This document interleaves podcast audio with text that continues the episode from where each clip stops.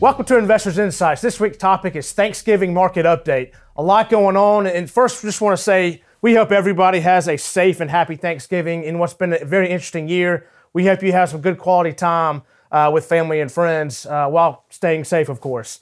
Uh, but there's a lot going on this week in terms of, of the market and economic news. And look, the, the bottom line is this even though the U.S. economy has some momentum, we're seeing it housing, great housing numbers, we're seeing great manufacturing numbers.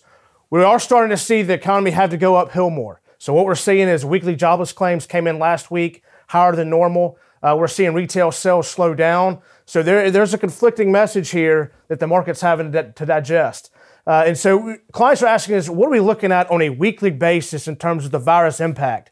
One of the areas we're looking at is the weekly jobless claims because that shows an updated number each week.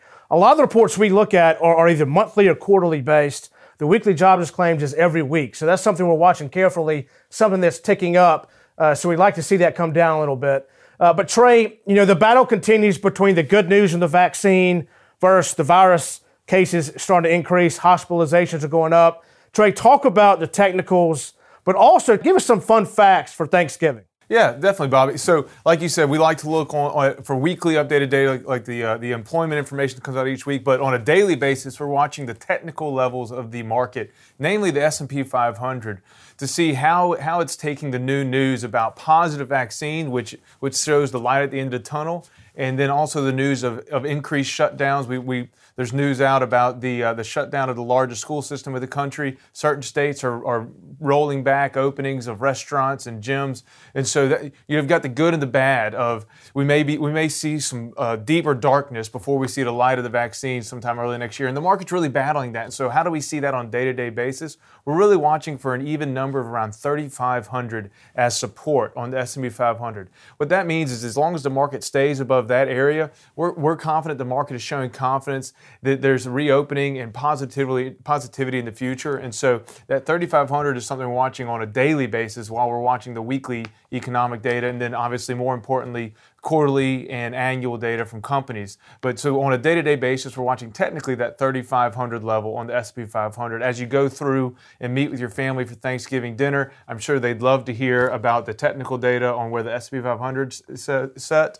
So just go ahead and share that with them uh, as you're sitting down.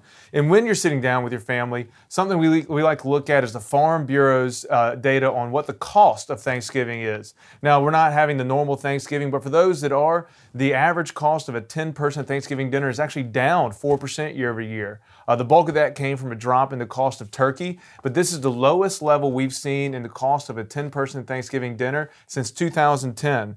Uh, the, le- the level is on average about $46.90. So while you're out there shopping uh, on Black Friday, as most people are probably going to do online, maybe drop by your grocery store and uh, grab a turkey. Uh, it's, it's on sale. And so uh, that may help people during this COVID year where you're having a weird Thanksgiving dinner. Uh, it, may, it may help to know that it's a little cheaper than normal. Trey, that's great news. We'll take it. And what's been a, a mm-hmm. kind of a crazy year, we'll take that good news. So uh, thanks for that fun fact uh, for Thanksgiving. So uh, market is closed on Thursday and closed half a day on Friday. So call us if you have any questions. Again, we hope everybody has a safe and happy Thanksgiving. We're thankful for you, the clients, and everyone watching. Uh, but please give us a call if you have questions. Thanks so much. Happy Thanksgiving.